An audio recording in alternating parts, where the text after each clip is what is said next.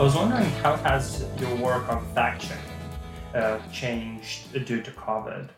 So, so the short answer is not very much in terms of what I do for research, right? Of course, the importance of fact checking in the context of uh, coronavirus, of the coronavirus pandemic, where I'm sure you, people have heard about it being called an infodemic as well as a pandemic. Uh, yeah, so that has uh, raised the changed the importance uh, of and has made me think about some things differently. But in but partly because the the technology that we've been building so far is nowhere near the kind of thing that I would like to trust in a fully automated fashion. That is uh, to deal with uh, a medical emergency, a, a, pandemic where you know whether someone takes this medication or not could be a matter of life and death, right? Uh, I don't think the technology we have, not just myself, anyone in this field, is at a level that can be trusted without my own intervention. And so, uh, given that I, most of my academic work on fact checking is about automated methods, so training and testing in an automatic way, so this hasn't changed much. Uh, at the same time, uh, as you probably have seen, some of the projects that I proposed this year in the context of fact checking, one of them is uh, on healthcare fact checking. Yeah, which admittedly, you know, I think it, it raised the importance of the topic uh, for this. Now, I, I should say, uh, I remember people, uh, I remember once uh, submitting, a, trying to submit a proposal on healthcare fact checking. That was before COVID. So I've always wanted to do this in a way, healthcare fact checking. the main reason for me, apart from the urgency of the matter nowadays, but it's always been that uh, while you know answering questions in politics, uh, it's very difficult to really have an unambiguous answer. That's something that you know uh, whether leaving the European Union is good or bad. I mean, sure, I might have opinions, and, uh, and you know they might be founded in some data, if you like. Uh, but I think the kind of uh, comparing this answering this question to oh injections cause autism, right? And uh, other things like that. Well, it's I feel much more confident about building a model for to to make sure that uh, whenever someone says that injections are bad for you, uh, to, uh, because they might cause autism or other things, to actually I feel more confident about building systems on that because I know that there's a very clear response from the scientific community. Uh, the same is not true when it comes to political matters like Brexit or which party to vote for next year, say. What do you think are kind of the? Uh, you mentioned that uh, the current state of uh, automated fact checking is very limited, but kind of given that, kind of, I would have two follow up questions. First, what can we do comfortably with the current technology as it is? And then, kind of given the fact, kind of given the technological limitations, what uh, how would responsible deployment into real world situations look like? Uh, yeah, so okay, uh, things that uh, I think are within reach, and some of them are happening. Uh, uh, as far as I'm aware, is for example, if you have a claim that you know you have a fact check you are happy with, so seeing a new version of the claim or new variant, so be it lexical variation or something like that, uh, to match to an existing claim for which you can you have a fact check already. That's uh, quite a useful thing that has been happening already. Like especially uh, fact checking organizations have database Could you give checks. Some, some examples? How would that yeah. look like? So, for example, uh, uh, vaccination hoaxes tend to circulate in a, in a number of variants that can tend to appear again and again and again. You see the same piece of misinformation resurfacing every now and then. You have fact checked this once, you don't need to go to a human fact check again. You can say, right, I know the answer to this. I'll just bring this up from my database. So that's essentially matching claims to a known fact checks. So that's uh, that's something that we can do. Uh, and kind of a are... counterexample I'm thinking about here is how initially in the pandemic there were a lot of claims by authorities stating that we shouldn't wear masks and then it took quite a lot of push from the scientists to prove that actually even a basic piece of face covering is better than nothing at all. Yeah, uh, that's true. Uh, so you might want to update uh, your fact checks in your database if you, uh, but of course that means you need, uh, if you want to do this automatically, or at least to alert a human automatically to do it, you need to fact check the fact checks.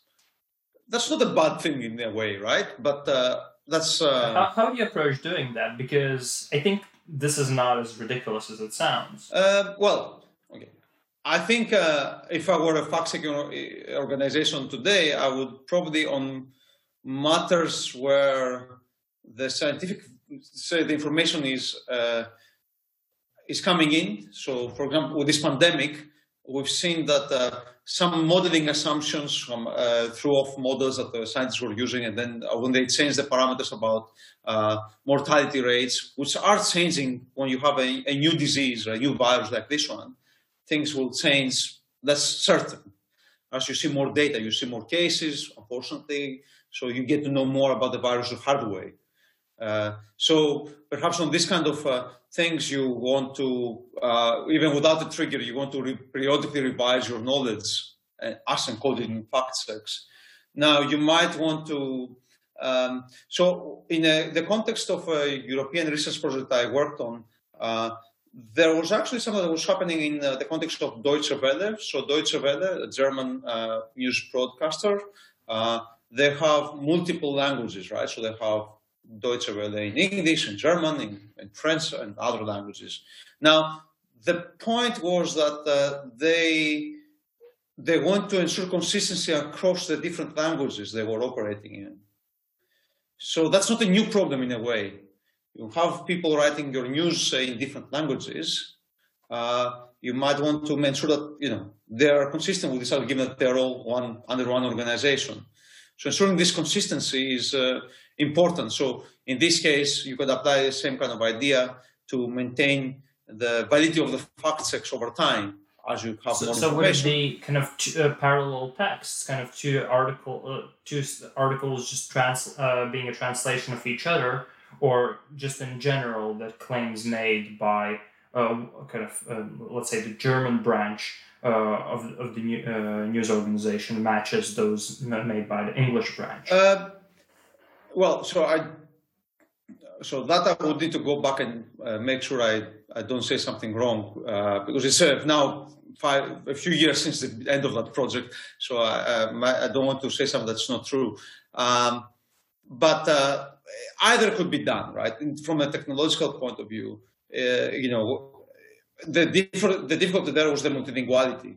That of course might happen in the case of uh, uh, a fact check in English, maybe the information about, uh, uh, say, the, the, for example, the ventilators, right? There was this issue with ventila- putting people on ventilators the, uh, as being a good thing, and then they found that actually it was not as it was not good for a lot of the patients. They thought initially it was good, and then ventilators were not as important for curing coronavirus uh, patients.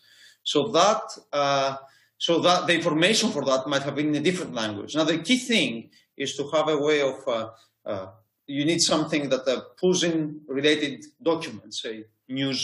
Uh, it could be uh, uh, medical publications, and then have essentially an automatic thing that checks the information that comes in and alerts a human to say, right, this piece of information came in. Do you want to revise this fact check, maybe? In fact, in talking uh, to one of the fact-checking organizations, uh, once it was mentioned to me that one worry of theirs was like somebody could take an old, out-of-date fact check that they have made and weaponize against someone. Essentially, as information goes out of date, but the fact check, if it's not updated, uh, I'm thinking, like, for weaponized. example, what a lot of news organizations and probably fact uh, fact checking organizations do this too is that they uh, kind of uh, for well, let's say one year or even like six month uh, year old articles whenever you would link to that article they would kind of make it fairly obvious that this is an old article and you should be cautious about it. Yeah. And that's a good thing. That's that's a that's, that's definitely a good thing.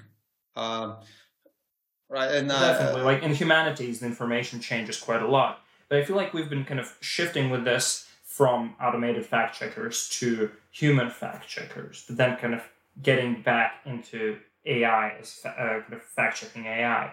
I'm quite. Um, I I don't know if you're familiar with uh, this. Uh, I think Jeremy Howard was the pioneer of that notion that you uh, kind of when when we're deploying AI algorithms, we kind of want to make sure that maybe they can assist uh, a, a kind of a human expert in a lot of ways. Like for for example, uh, within fact checking, we could have uh, an automated system that helps humans, uh, human fact checkers, uh, do the job.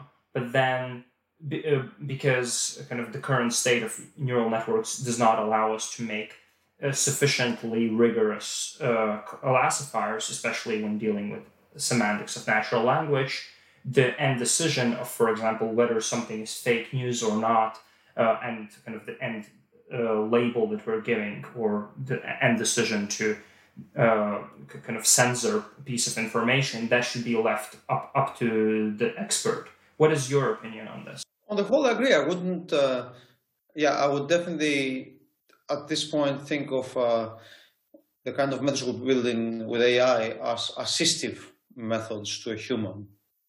I wouldn't want them to be uh, let loose on the internet, say, or to be used to remove posts automatically. Um, uh, for the most part, especially when it comes to novel claims. Right? If it's a repeated falsehood, I could see our models being good at saying, at least with high confidence, that this is the same lie repeated again and again and again. Therefore, I don't need to alert a human to tell people this is wrong. Like I can just do it. Right? Uh, that's. But assuming we're talking about new falsehoods that uh, happen and they are quite dangerous uh, in themselves, then uh, I I would want to have a human uh, to use the AI to assist a human rather than the AI making decisions alone. Uh, What do you think uh, are kind of the main limitations of the current automa- automated fact checking technology? Yeah, so I think that if you're thinking of the task as uh, well, fact checking new claims, so not matching uh, a claim to existing fact checks, I think the limitations are quite important. So uh, essentially, most of the methods we have are operate on very simple claims. So things like, uh, oh, I can I say that the number for this property of, is this much, but actually it was that much according to a table. And even that is kind of recently done, like fact checking against tables is only recently being explored. Um, in terms of my own work, I'd say well, most of the methods are operating on top of Wikipedia. Now, Wikipedia is a great, a great resource, but far from being the only resource one would want to fact check against. And especially when it comes to breaking news, and uh, well, Wikipedia updates itself relatively slowly compared, to you know, they they don't try to produce I think even content. one of the positions that Wikipedia puts is that if there is uh, a develop kind of uh, a, a topic on which um, kind of there are breaking news happening, Wikipedia kind of slows down the editing pace and it's like okay, like there is a limitation to uh, at which we can kind of update new information. Yeah. Yeah, Kind of the- the- there's a reason decision. Yeah, they, because they position themselves to be an encyclopedia, right? I'm I'm quite curious about uh, like uh, earlier in uh, your, uh, kind of a draft of your paper, you mentioned that Wikipedia can be considered the most successful large-scale online conversation. What aspects of Wikipedia's design do you think contributed to? So uh, that's something. Okay, uh, that's something that I think we don't know the full answer for because uh, when uh, the founder of Wikipedia, Jimmy Wales, tried to recreate the success of Wikipedia for fact checking, it didn't work. So uh, the, he made WikiTribune, which is uh, which tried to do Wikipedia for fact checking, and uh, it didn't take off the ground at all. So I think one aspect that is, was definitely different in these two is that uh, the original Wikipedia has a very flat hierarchy. I mean, of course, there are like moderators. In terms of editors, that yes, that you, kind of everyone can edit anything.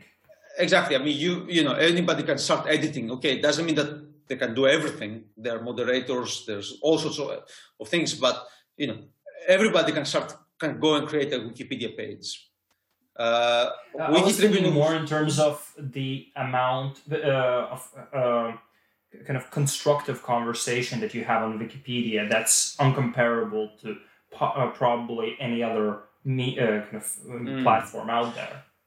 So because okay. the flat hierarchy is still there, and I think most of the times that's the problem. For example, in Facebook, unfortunately, everybody can comment and post, and you get a lot mm. of hmm. uh, terrible conversations going on. Uh, Same with Twitter. Yeah, even though I don't. Yeah, so okay. I think there's different aspects to this. Uh, just to say that, I mean, I think part of what made Wikipedia work at the time was that uh, um, there was uh, the web was a different place. Uh, there was no Facebook. Uh, well, Facebook had just started. I'm not sure which one was oldest now, but Twitter definitely hadn't even started. Right. So the web was a very different uh, place in the world, uh, almost a niche place at the time when Wikipedia started compared to now. And uh, so now on whether on Facebook and Twitter versus Wikipedia, I think um, well, if anything, Wikipedia also allows anyone to do things. I think it's almost, uh, I don't know, I feel that on Facebook and Twitter, the number of followers you have matters a lot about how visible your contributions are. Um, that's not the case in Wikipedia, right? I mean, of course, there are people who are more connected, there are users with more yeah, power. I meant uh, more about the flat hierarchy in terms that in kind of, uh, I think YouTube is a great example of terrible conversation online where and anyone can leave a comment on a YouTube video. It's about equal. Uh, then there is a hierarchy of likes, but then like no matter who you are, you can come in and put a comment, and that creates a very deconstructive conversation. Be, uh, be hard pressed to find uh, kind of uh, some examples of constructive dialogue happening on YouTube, whilst on Wikipedia you have a very similar structure that anyone can edit and post, uh, uh, anyone can edit, create new content, but the quality of conversation there, for some, and I believe structural reasons, is far higher. Well, I mean, for one thing, uh, likes and faves and whatnot uh, make a lot of the conversation in uh, social media kind of a popularity contest, right? Uh, Wikipedia doesn't have any of that. Your contributions don't get liked, don't get commented on. Maybe your edits might get approved. That's the main satisfaction you can get, right? So that I think changes uh, a lot of what you, why you're writing something on those pages. You know, you're not, you know, and you're not becoming famous. Uh, people don't know in Wikipedia, like, you know, people generally worry about who has the, there's no concept of followers in Wikipedia. Of course, there are, there is the concept uh, of users, right? There's users who are moderators, users who have written a lot of Wikipedia pages, who have made a lot of contributions. So it's not that there is no ranking of users in Wikipedia, but yeah, but I understand not, what you mean. Like, uh, so removing the likes or any sort of association with that then uh, what about 4chan? 4chan doesn't have likes either, and uh, I don't know how constructive the conversation is going on there. So, okay, I have not uh, used 4chan, so uh, but I think, uh, correct me if I'm wrong, it's the one where people go when they get banned. I think that... the main idea with it is that it's it's uh, like it's difficult to explore like there's just a flat board and people can just post whatever and then uh, every like every user is anonymous so there's no idea of fame associated with a particular user because you never know who posted anything. And the uh, it has created a lot of, of things that ended up famous on the internet but at the same time if you would visit it, would be just filled with porn and very weird things. So it's kind of the opposite of a constructive conversation of Wikipedia, even though there's no rating system attached. I mean, okay, I, I think uh, the I think Wikipedia, the conversations on Wikipedia are still conversations inside the encyclopedia. That sets the tone for what's happening there. So it's a well-established encyclopedia, and then you're talking in there. Now, I'm not sure if Wikipedia were to start it, were to start today, if that would have worked the same way. In fact, I don't think it would have worked at all because now people have online conversations on social media. Back when in the time when Wikipedia started, there was no social medium of this scale. So, I, I, I, my hypothesis is that there was something special about the web back then that allowed some things to happen differently. That includes Wikipedia. It doesn't mean that only good things were happening then. It doesn't mean that I'm, I have actually I I think it's great that the web has brought all so many people together in all the ways it does. So don't take me wrong. I don't think we should go back to the time in strict access to the web or anything. The, the, the reason why I'm kind of pressing you against uh, about kind of the community aspect of Wikipedia is because I'm, I'm thinking how humans engage with information. So when we're uh, kind of uh, even if let's say automated fact checking uh, succeeds and we're able to kind of pr- uh, provide all the perfect nuances about one claim, we still uh, hum- there are still humans at the end uh, at the receiving end, and they have to have the motivation to look through that information and make a constructive judgment.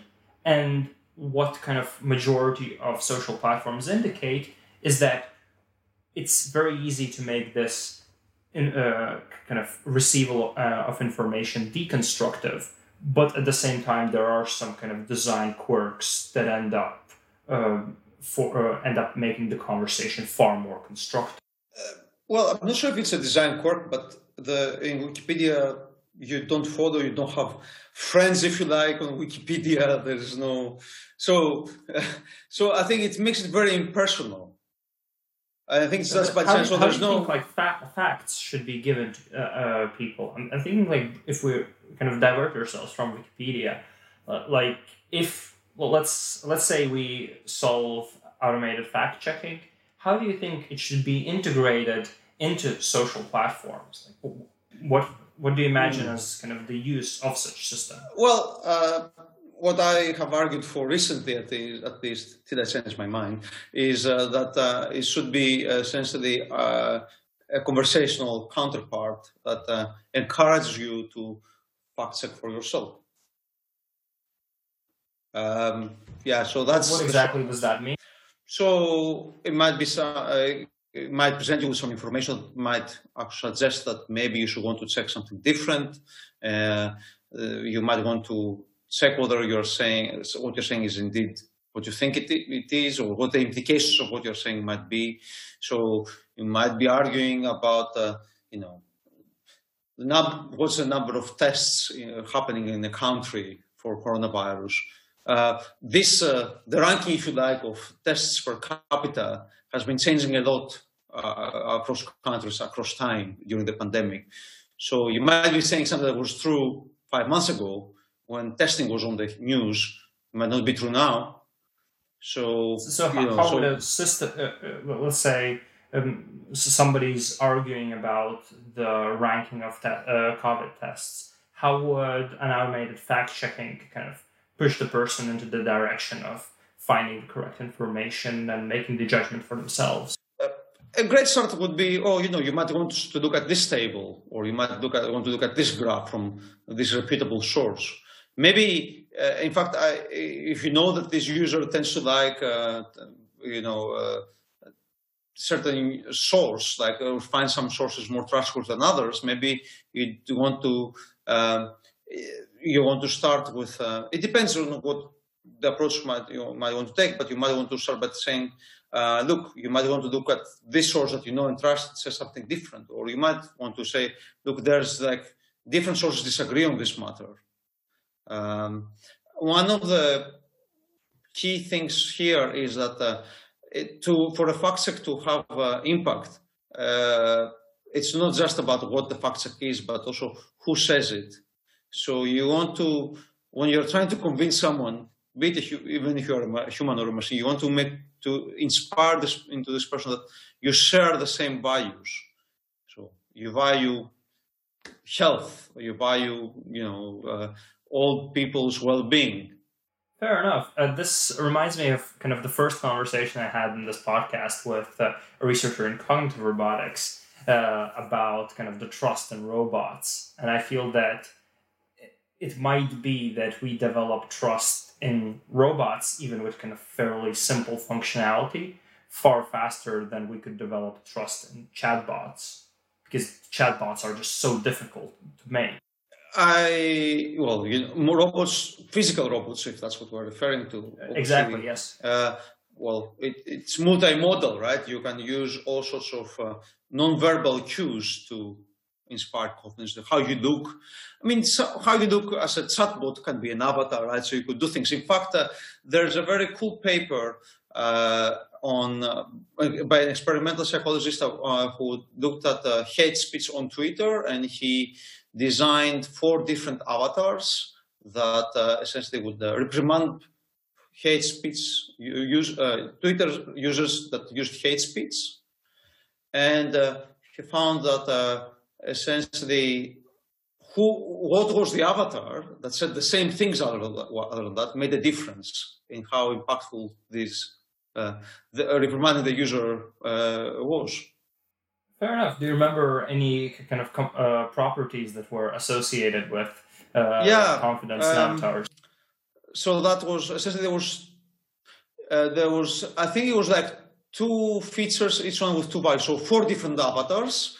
I think one was was suggestive of skin color, the other one was suggestive of social status.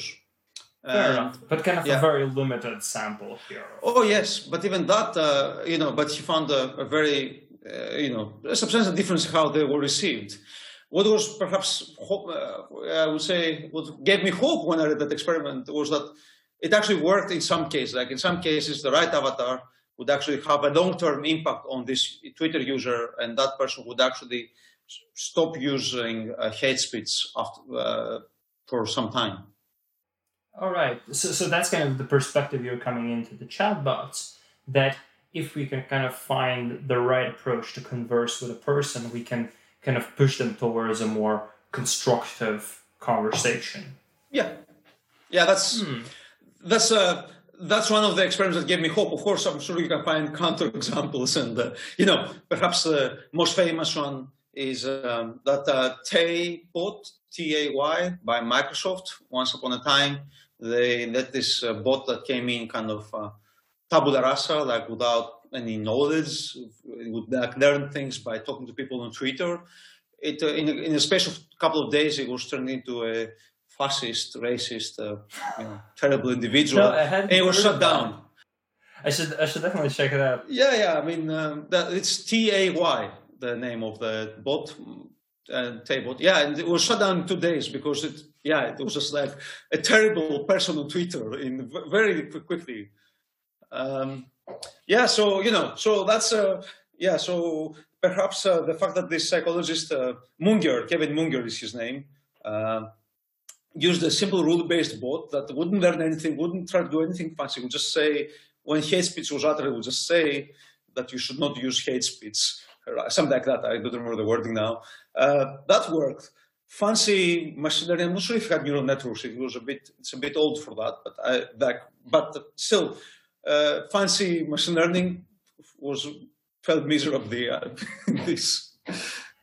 So going back to Microsoft's Twitter bot, kind of obviously, kind of uh, b- uh, bots listening to users, interacting with users on Twitter have a lot of room for abuse what do you think, kind of, if we have like a Twitter? I'm, I'm thinking if we have a chatbot that it at, at least claims or sincere, like its authors sincerely try to push the users towards a more constructive conversation. What do you think would be kind of the main room for abuse in such a product for, from the perspective of its creators? Yeah, so I think the main room to abuse that would be to not just like push towards a more constructive conversation, but uh, push the convers- uh, this person to actually believing into something. So I think there's a fine line between informing someone about the diversity of opinions or information on a matter versus actively persuading that person into believing, uh, into embracing a certain viewpoint. Mm, fair enough. So, so kind of uh, you your original uh, kind of uh, goal would would be to create uh, a chatbot that just exposes the user to the diversity of opinions that there are, kind of going against your normal uh, Facebook news feed, where you're fairly limited in the uh, diversity of opinions expressed. Yes, uh, so it's unclear. Actually, one, sometimes some researchers have found that uh, social media they actually expose us to things outside our bubble, but they at the same time increase polarization. So it's not entirely true that they are not showing that we're not getting information that's not what we would normally read. But the way we get it doesn't seem to be constructive. If by constructive, we, if one aspect of constructiveness means that we reduce polarization.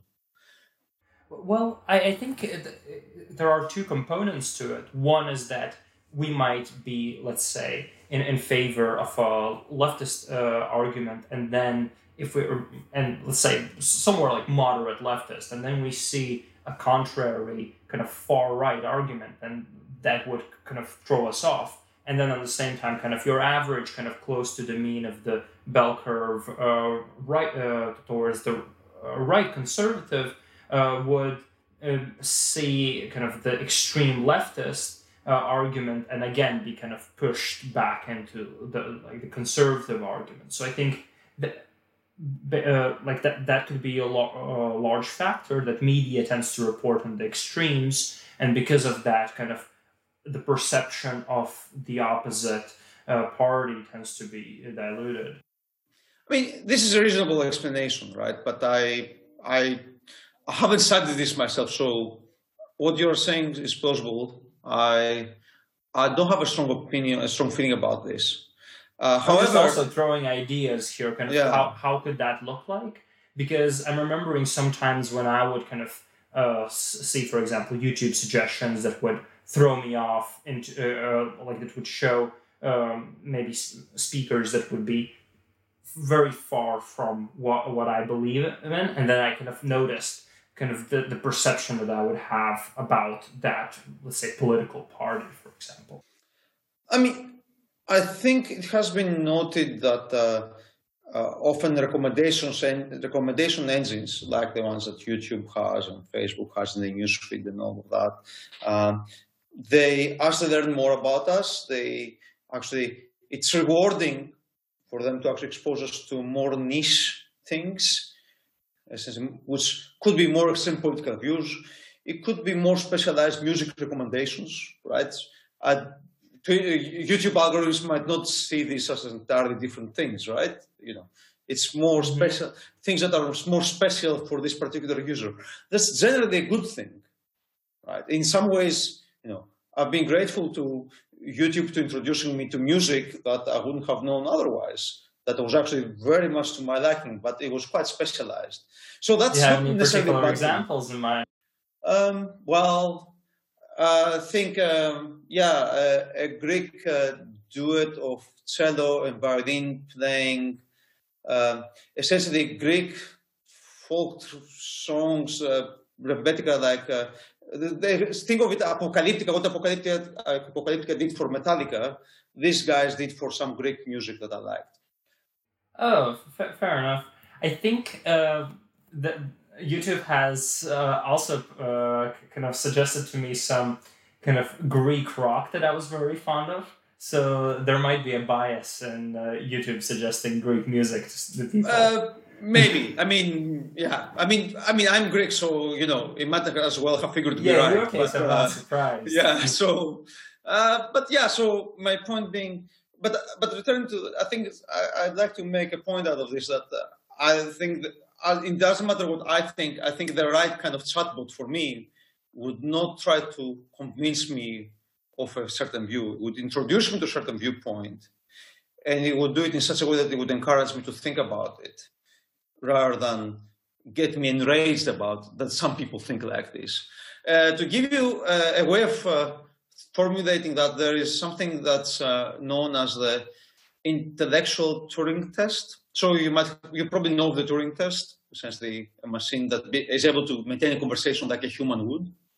Now, the intellectual Turing test says that uh, you can, the machine or a human for that matter, uh, is able to to defend a viewpoint as well as someone who actually believes in that viewpoint can.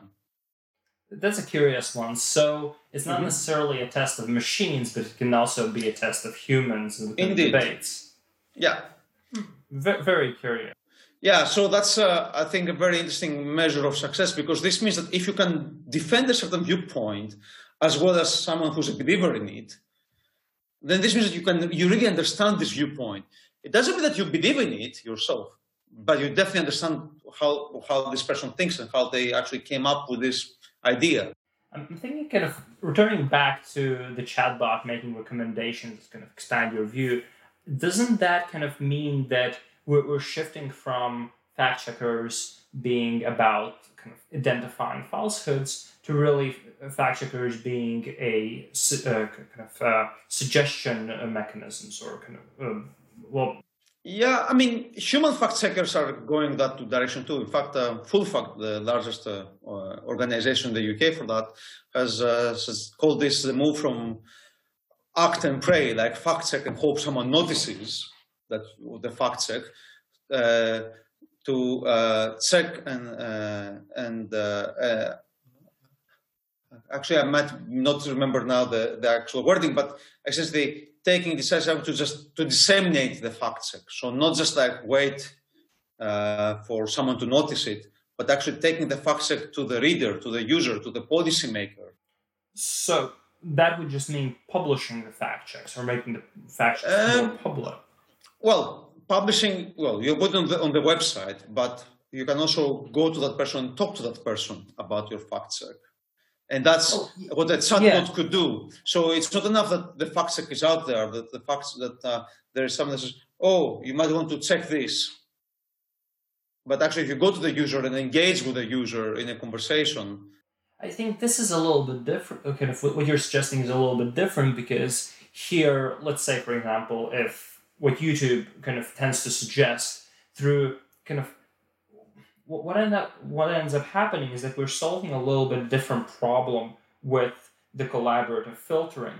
That what we're solving for is how likely is it that a user will check some info, uh, uh, how, how uh, we're trying to predict uh, that the user will uh, uh, kind of open a particular video, maybe open a particular article. So instead, we suggest that article or video to them, but rather how we should measure the quality of, let's say, any sort of recommendation system is by how kind of how much the user enjoy or how mm, like, like let's say how much the user uh, enjoyed or how valuable whatever or value metric is uh, that particular recommendation versus kind of how likely would they be uh, to stumble upon that by themselves so if we're suggesting something that's obvious and va- uh, obvious and non-valuable, then it's not a good recommendation. If we're suggesting something that's non-obvious but v- uh, very valuable, that's a really good recommendation. Um, well, I think the test is the intellectual Turing test that I think I would care about. It's not about uh, whether the user likes it or whether the user finds it obvious. Uh, which is relevant, but it's not it's whether the user, after engaging with this utterance or this in this conversation, with the chatbot, uh, actually expanded his or her views on the topic. It, if he or she comprehended a different viewpoint on, on this topic.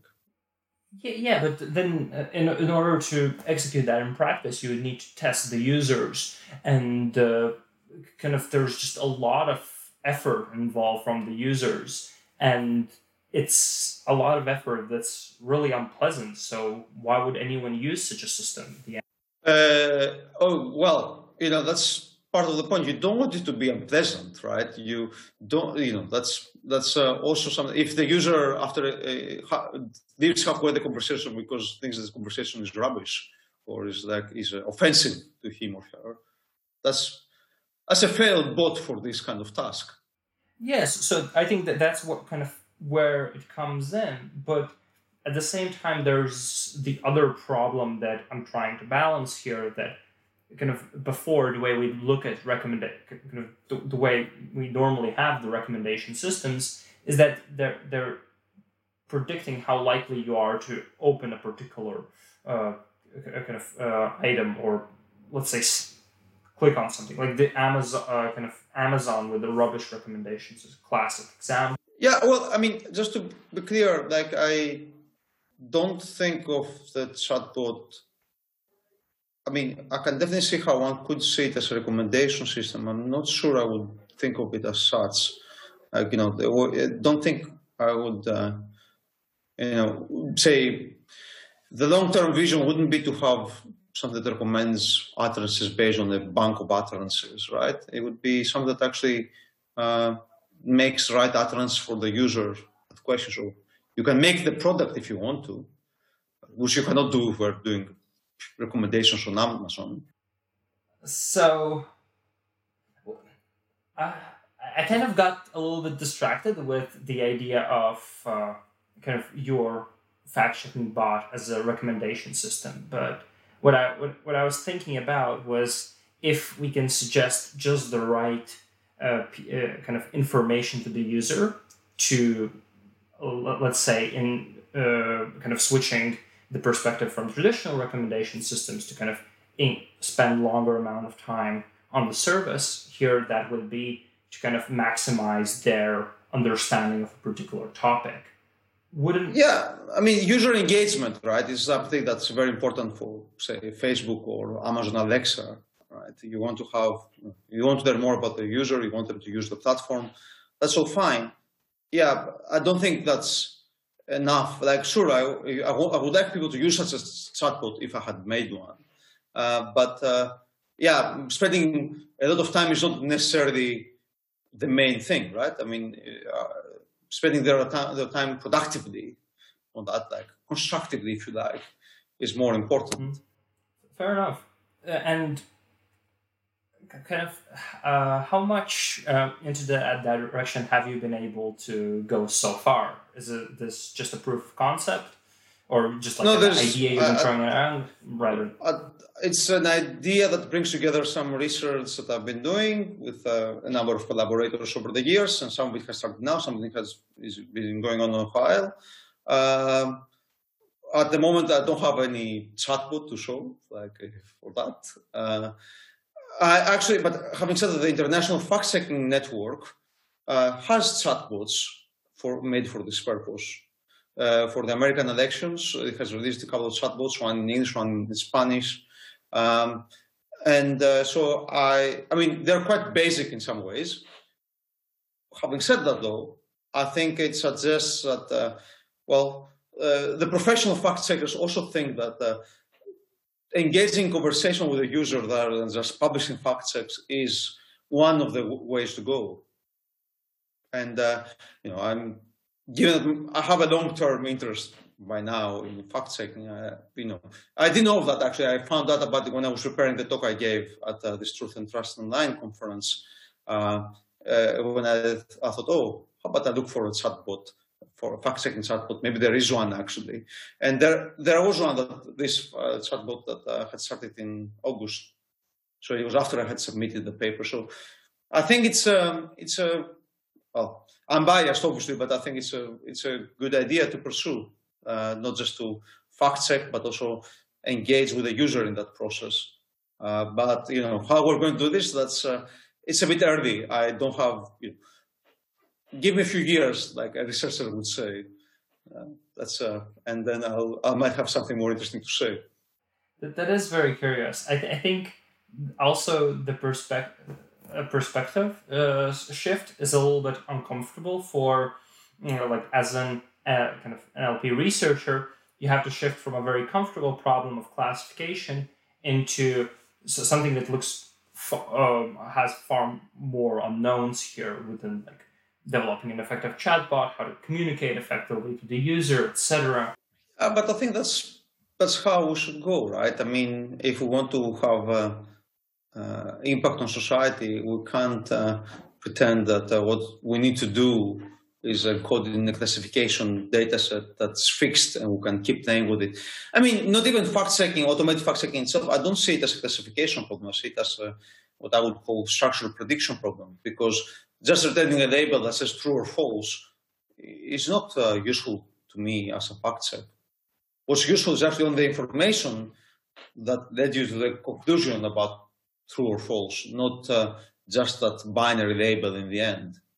So, yeah, so I mean, which is already quite hard. That's what I have. I mean, that's what we have found, and that's why it's still just doing fact checking in its own right is quite challenging. Uh, I, I, definitely agree. I think uh, kind of what the uh, like seeing the way you think about this problem. Also, like I meant it more kind of in a positive sense that I feel like you're you know stepping out of uh, the boundary uh, boundaries of what's comfortable within a particular field and trying to reason like what what else can we do that would bring more impact to the actual users. Mm-hmm. Thank you. Yeah, but you know, uh, dialogue systems research is something that has been going on in NLP for a long time, right? So it's not like it's perhaps I before I worked on fact checking, I did work on dialogue as well. Um, so on, on dialogue systems. So I mean, of course, it, that work was is kind of old now, and you know, there's a lot of uh, cool work that has happened, and some of it has uh, had uh, commercial, industrial success with uh, Siri and Alexa and uh, Google now. But uh, you know, as in many ways, in as a field, NLP has been looking into dialogue systems for a long time. So I don't think it's it shouldn't feel that out of of say out of domain, if you like, for an, for a, an NLP researcher. I think it's something that you know we should be we should feel comfortable to engage with because presumably we know how to do dialogue understanding and dialogue generation. Hmm. Fair enough. How yeah. has uh, how have uh, your things with FactMata have evolved over time? At this point.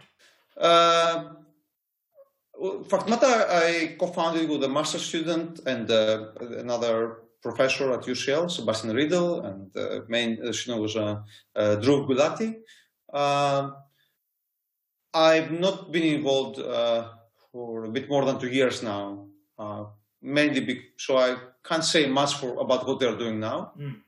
So, so, kind of you've uh, jumped the boat, or what, what, kind of happened? Yeah, I mean, I, I, you know somehow there was a divergence of what interested me and what interested uh, the company, and it, we thought it was better that we kind of uh, you know go in our separate ways, and that, that's fine. You know, it it happens. Uh, fair enough. Fair enough. I was just thinking, kind of, a lot of things that you uh, were discussing earlier about seemed uh, also to take into account a fair bit of uh, in industrial rele- relevance. So kind of how, how do we like like if we for example with a chatbot if we uh, create a system how do we make it kind of most most useful for the end user rather than simply kind of looking at how do we push the uh, research field further uh, yeah that's a good question um, yeah i yeah, just I cannot answer it on behalf of FactMata because I'm not involved. That's uh, uh oh yes, yeah, yeah. yeah. So I, I mean, yeah, it's a, it's a, yeah, it, it's a valid question. I just I cannot answer it on on FactMata's behalf. Um, uh, generally, I think uh, you know the I'd say the the main problem in uh, in, in industry fact checking is how to how to make it a viable, a viable commercial product. Right? How that's uh, the main problem.